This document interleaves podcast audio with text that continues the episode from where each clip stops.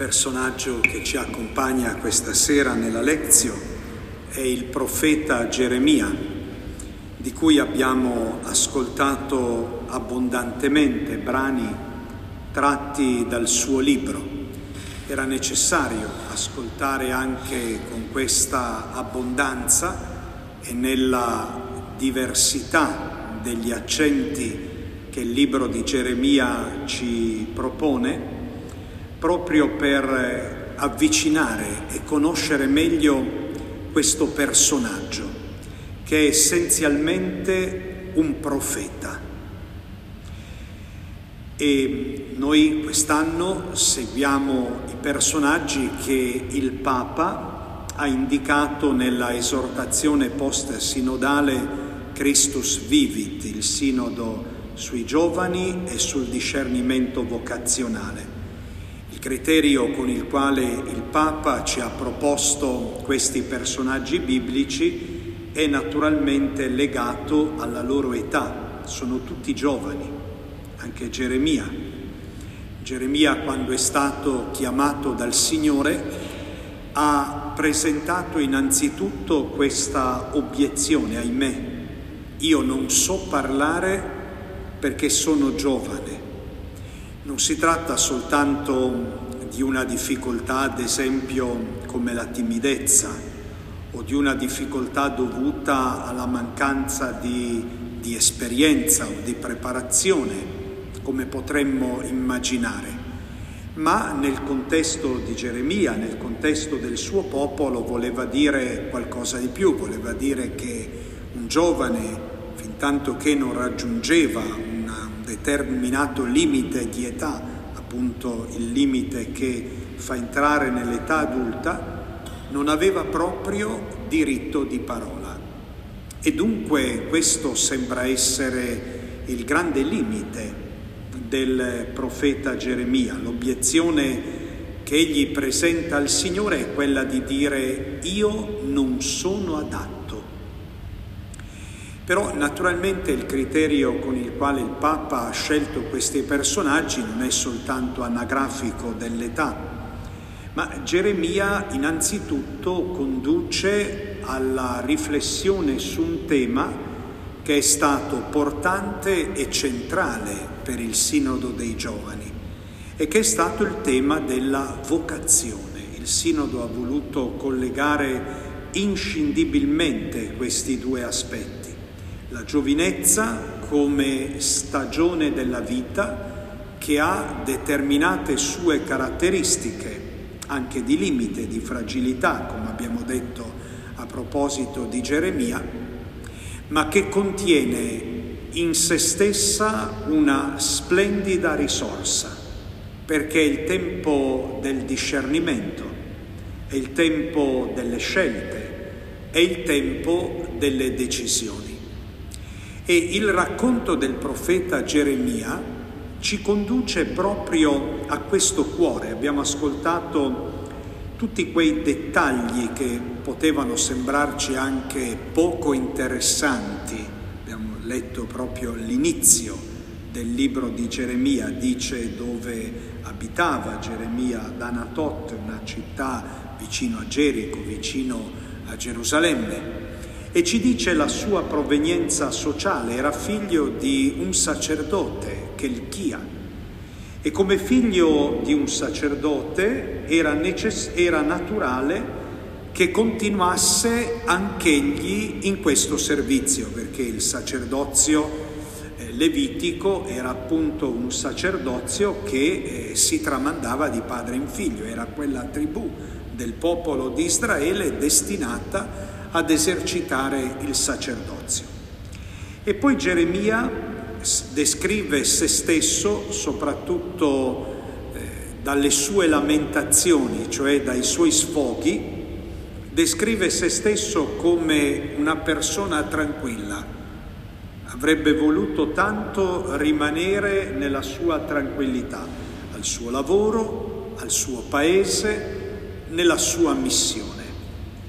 E invece Dio lo tira fuori da questa situazione e gli chiede un altro servizio, gli affida un altro compito, un'altra missione ed è quello che noi chiamiamo vocazione. Quindi quello che prima abbiamo detto a proposito della giovinezza, tempo di discernimento, tempo di scelte, tempo di decisioni, lo possiamo precisare meglio alla luce della parola di Dio e potremmo dire tempo di responsabilità, cioè di risposta. Non è l'uomo che sceglie il proprio compito e il proprio posto nella società, ma è Dio che glielo affida. Con un criterio molto bello sul quale tutti noi questa sera siamo invitati a rivedere, direi ancora di più, a contemplare il mistero della nostra esistenza. A questo sguardo ci ha introdotto il canto con il quale abbiamo iniziato la nostra lezione, il canto famoso, vocazione.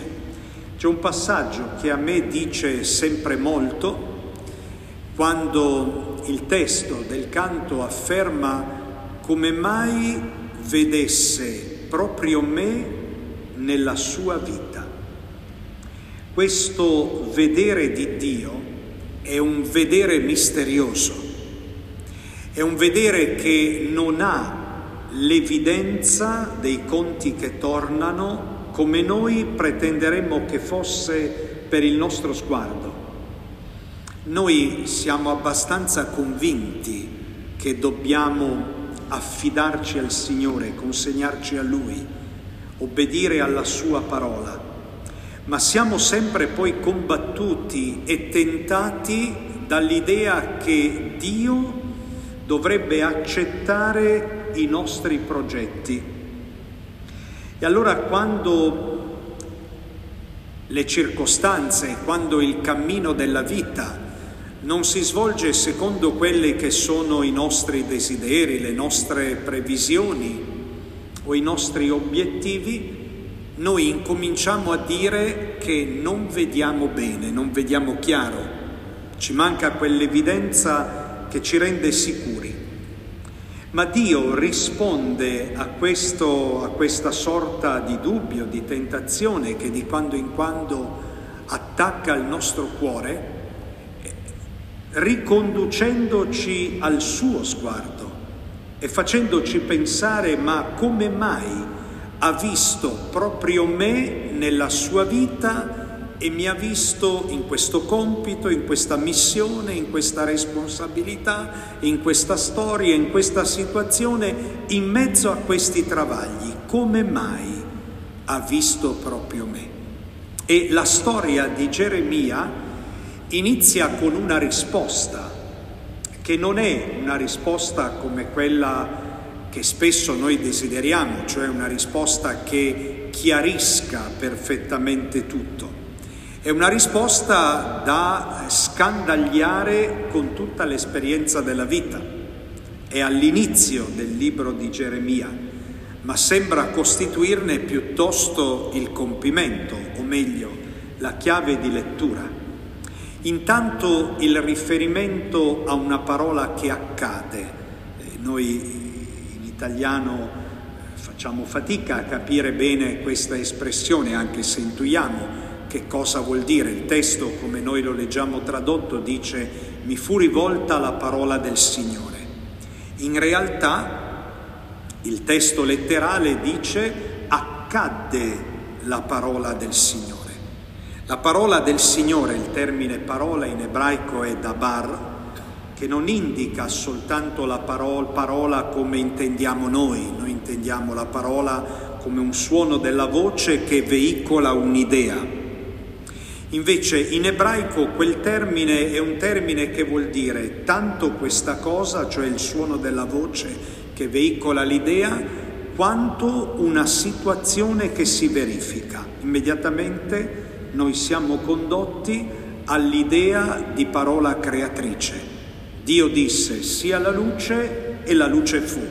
La parola di Dio non rimane qualcosa di, di vuoto, qualcosa di astratto la parola di Dio indica sempre una concretezza che incontra la nostra vita E così è nella storia di Geremia. Accade qualcosa. Accade qualcosa nella vita di Geremia di molto bello. Abbiamo sentito alcuni accenti, soprattutto quelli eh, verso la fine del, dei brani proclamati questa sera, accenti di dolcezza, di tenerezza, molto belli. Ma nello stesso tempo abbiamo sentito anche accenti drammatici della vita di Geremia, Geremia che si sfoga con il Signore dice non parlerò più in suo nome, non andrò più con lui. E dice a Dio tu sei come un torrente infido nella terra di Israele, soprattutto nelle zone desertiche, ci sono questi torrenti che diventano gonfi e impetuosi quando piove e poi spariscono nei tempi di siccità assolutamente. E Geremia in maniera molto efficace prende questo esempio e dice a Dio, tu sei così, perché tu mi hai sedotto, tu mi hai condotto a decidermi per te, e a giocare tutta la mia vita per te. Io l'ho fatto cogliendo una sicurezza, un'evidenza che non si può spiegare come si dimostra un teorema o con una formula matematica, ma di più, io l'ho sentito, l'ho sperimentato. Ecco qui la parola che accade. E questo mi ha fatto fare una follia per te. Ma poi tu sei come un torrente infido che un po' c'è e un po' non c'è. E allora sto attraversando momenti difficili, momenti che mi farebbero pensare ma dov'è Dio? Dio si è forse dimenticato di me, Dio ha forse rigettato il suo popolo. Questo è il dramma che vive Geremia.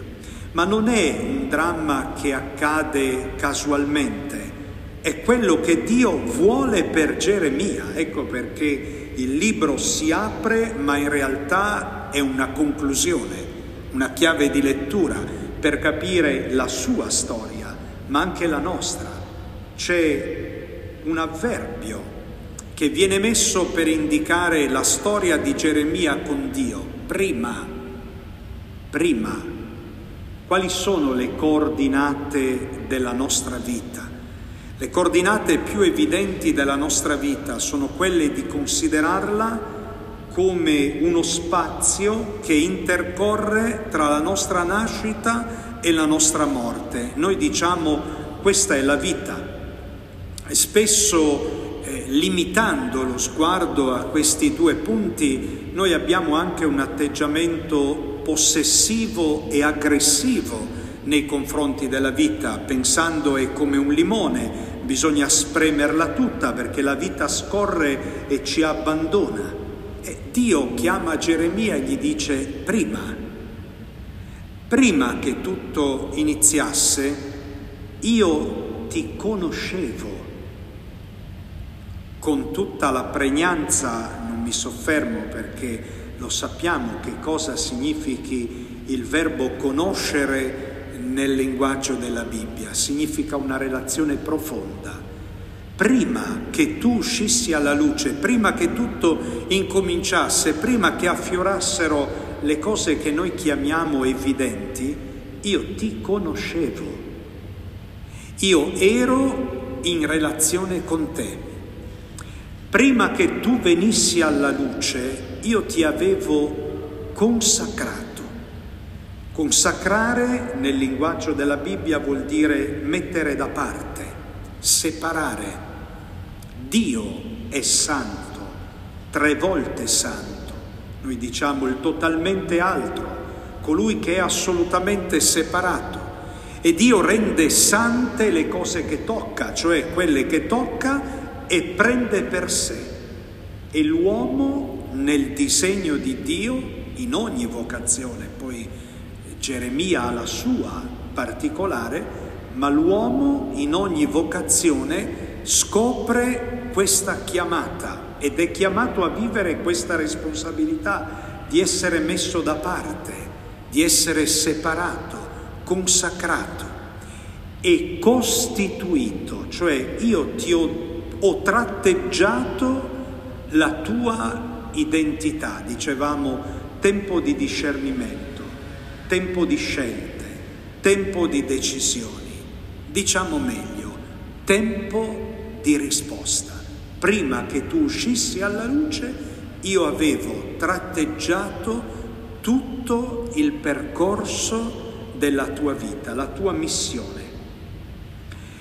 È, una situazione che Geremia capisce così bene che userà questo esempio che ha imparato dal Signore, ma l'ha imparato non perché il Signore gliel'ha raccontato, ma lo ha imparato sulla sua pelle, quello del vasaio. Vai nella bottega del vasaio e osserva come lavora il vasaio. Il vasaio prende una massa in forma di argilla, la mette su una ruota che gira e abilmente con le mani la modella, le dà una forma ma se qualcosa non funziona in quel lavoro, che cosa fa il vasaio? Stringe le mani e di, toglie la forma sbagliata che aveva dato a quella argilla e la rimodella un'altra volta. Geremia lo dice al popolo, dice al popolo guarda che Dio si comporta così nei tuoi confronti e tu devi essere docile, tenero nelle mani di Dio, come l'argilla è tenera e docile nelle mani del vasaio. Ma Geremia lo ha imparato sulla sua pelle, perché Geremia è chiamato da Dio a vivere un'esperienza particolare. Alla luce un po' di questa intuizione che è molto bella e molto importante e aiuta anche a capire il, ehm, il contenuto di rivelazione della Sacra Scrittura. Noi siamo sempre abituati a collocarla in quest'ordine cronologico, il racconto della parola di Dio. Prima conosciamo il Dio creatore e poi conosciamo il Dio salvatore, perché il racconto biblico parte così, ma in realtà è l'esatto rovescio perché i grandi racconti della creazione dove fioriscono nella tradizione del popolo di Dio? Fioriscono come una riflessione, come un cammino di conoscenza su chi sia il Signore che si è manifestato prima di tutto come Salvatore cioè come qualcosa che accade, come una parola che accade nella tua vita e ti strappa dal non senso, ti separa. Tu appartieni a Dio, tu appartieni a questo senso autentico della vita, questa è la salvezza. E poi questo Dio adagio adagio nella riflessione ispirata del suo popolo si manifesta anche come il Dio creatore. Noi conosciamo due racconti della creazione che la Bibbia ci riporta. Il racconto più diffuso, quello dei sei giorni, quello più ricco eh, di riferimenti, di, di contenuti e di messaggi, noi sappiamo che appartiene a una tradizione, la tradizione sacerdotale, che è fiorita proprio nel tempo dell'esilio. Questo ci aiuta a capire Geremia. Il lavoro di Geremia arriva a filo con l'esilio. L'abbiamo sentito nel, nell'introduzione del libro. Quando Geremia ha svolto il suo compito, in quel periodo fino a quando nel quinto mese di quell'anno, 586 a.C., i babilonesi hanno invaso Gerusalemme, l'hanno distrutta e hanno condotto il popolo in esilio. Quel popolo in esilio imparerà a conoscere la fedeltà di Dio meditando anche sulla sua potenza come Dio creatore. Il Dio che dal nulla crea le cose. E questa è è il marchio, è l'impronta che Dio ha voluto nella vita di Geremia. Dicevo, voleva vivere tranquillo Geremia e invece Dio lo ha spinto dentro una battaglia. Altri profeti magari erano più decisi, più arditi e Dio li ha mandati a dire dolcezza, quindi Dio stravolge i nostri piani, Dio capovolge le nostre attese per renderci strumento e soprattutto segno, testimoni della sua volontà. E questo è il dramma di Geremia. Dio ha voluto che Geremia nella sua storia vivesse il mistero della morte e della risurrezione, perché quello era il senso del tempo che il suo popolo stava vivendo.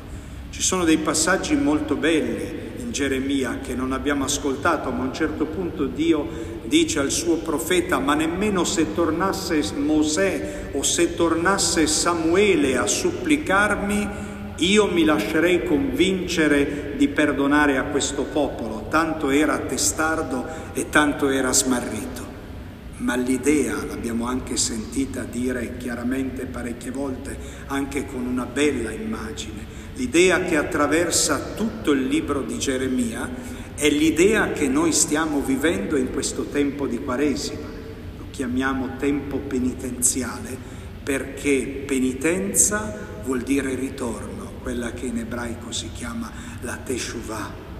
E, e Geremia annuncia questo, ecco perché non è possibile che si realizzi quello che Geremia in un momento di nervosismo e anche in un momento di, di cedimento eh, dice, io vorrei non essere mai nato, vorrei che il grembo di mia madre fosse stato la mia tomba, vorrei che mio padre, anziché essere colmo di gioia quando gli è stato detto ti è nato un figlio maschio, fosse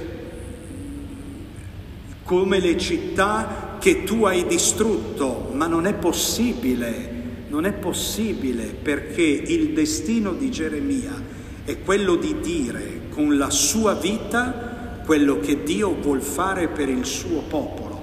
È un tema che stuzzica spesso anche noi, ci stuzzica anche in questo frangente particolare che stiamo vivendo, perché questa epidemia che crea tanta apprensione, tanta incertezza, che anche manifesta tanti contraccolpi sulla nostra vita personale, familiare e sociale, molto spesso ci interroga, ci interroga sul senso delle cose. Non esiste soltanto una risposta biologica alle cose, esiste anche una risposta di senso. Ma che cosa ci vuol dire la vita in questo passaggio? Che cosa ci vuol dire il Signore in questo passaggio? È una parola che accade, è una situazione dentro la quale noi siamo condotti, chiamati a riconoscere la mano del Signore e molto spesso siamo anche attaccati dalla tentazione di pensare che sia un modo di Dio per punire, per abbandonare l'umanità, ma questo pensiero solo in minima parte può essere salutare perché, come dice il proverbio, male non fare, paura non avere. Tante volte quando noi ci poniamo troppo la questione dell'essere puniti, eh, in realtà è un discorso un po' salutare, per, non tanto perché sia vero che qualcuno ci punisce, ma perché ci conduce a riflettere meglio sulle nostre colpe e sui nostri errori. Questo può essere salutare, ma la parola di Dio eh, fuga ogni dubbio circa il suo desiderio di distruggerci, non c'è. Abbiamo sentito queste bellissime parole di Geremia, io ho progetti di pace e non di sventura, per concedervi un futuro pieno di speranza.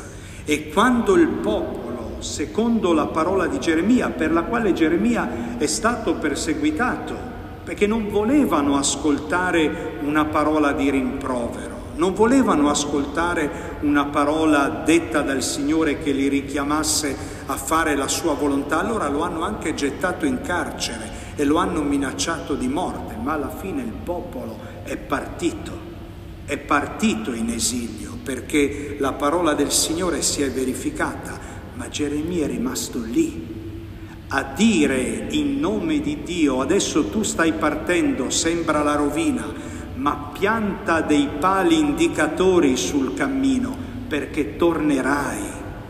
Non ti devi dimenticare la strada, tornerai, perché quando sarà compiuto il tempo, 70 anni, io ti visiterò e ti ricondurrò. Vergine di Israele, che vuol dire tu che sei rimasto fedele, Vergine di Israele, tu sarai riedificata, tu costruirai ancora le tue città, pianteranno vigne e quelli che l'hanno piantate torneranno a raccogliere i frutti. Questi sono i progetti di Dio sulla nostra vita e Geremia li ha vissuti sulla sua pelle. Dico due cose e poi concludo. La prima è il, l'approccio che noi dobbiamo imparare ad avere correttamente con quello che noi chiamiamo il mistero del male o forse più semplicemente non sempre del male, a volte c'è il male, c'è il male che ci tenta, c'è il male che facciamo noi ma questo male si insinua attraverso i nostri limiti, la nostra fragilità. La cosa bella che noi leggiamo nella reazione di Geremia e nella risposta del Signore che gli tocca la bocca, io sono giovane non so parlare, quindi non sono adatto alla missione che tu mi affidi. E Dio tocca la bocca, dice ecco ora non dirlo più non c'è più il tuo limite, ma io ti ho scelto non perché tu sei senza limiti. Noi non siamo mandati, anche se questa è una responsabilità indubbiamente che abbiamo, non voglio minimizzarla, ma Dio non ci ha chiamato per questo, Dio non ci chiama ad andare in giro a dire, a dare dei buoni esempi, anche, non è male, ma Dio ci chiama prima di tutto ad essere dei buoni testimoni, a sperimentare quello che lui fa nella vita e a raccontarlo agli altri con la nostra vita. Questo è il modo corretto per approcciare il nostro limite. Altrimenti il nostro limite diventa come un ceppo, quelli, quei ceppi con cui hanno tentato di incatenare anche Geremia, che ci fa falsare ogni sguardo sulla vita e la colpa è sempre lì perché io ho questo limite, perché io ho questa difficoltà, perché ci sono queste situazioni. Quante volte noi diciamo se io vivessi in un altro contesto, se io vivessi altre relazioni, se io vivessi altre responsabilità sarei migliore. Non è vero. Le cose cambiano solo se cambio io solo se io mi lascio cambiare dall'amore di Dio. E allora questo è il primo modo che Dio insegna a Geremia per affrontare il suo limite. Non ti preoccupare del tuo limite, io lo conosco bene. Ci sono tanti passaggi in cui la reazione di Geremia è come un eco di questo amore tenero di Dio nei suoi confronti. Di quando in quando quando si sente smarrito, Geremia dice a Dio, ma tu mi conosci, ma tu sai chi sono, tu sai cosa voglio, tu sai cosa cerco davvero, ma non è un eco di quello che Dio gli ha detto fin dall'inizio, prima che tu uscissi alla luce, io ti conoscevo.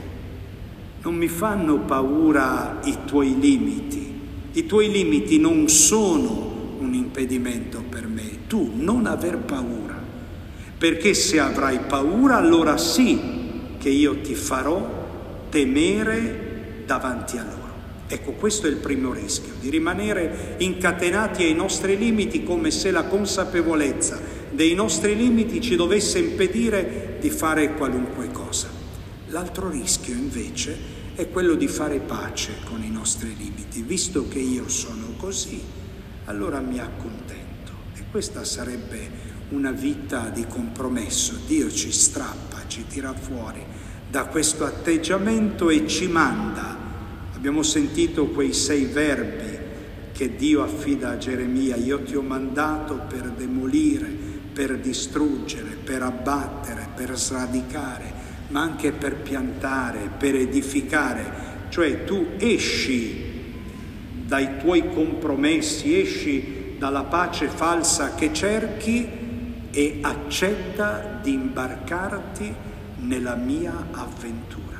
L'avventura, e concludo, che Dio fa vivere a Geremia è l'avventura bellissima della sua misericordia, che vuol dire dare la vita. Misericordia non è soltanto un atteggiamento emotivo, di chi è tenero e perciò si commuove davanti al male e alla disgrazia. Questo è un effetto, ma misericordia in senso profondo vuol dire l'attitudine di Dio a dare la vita. E Dio ha voluto che un uomo come Geremia, giovane, fragile, debole, svantaggiato in quel contesto, testimoniasse questa capacità di Dio, la capacità di far risorgere il suo popolo.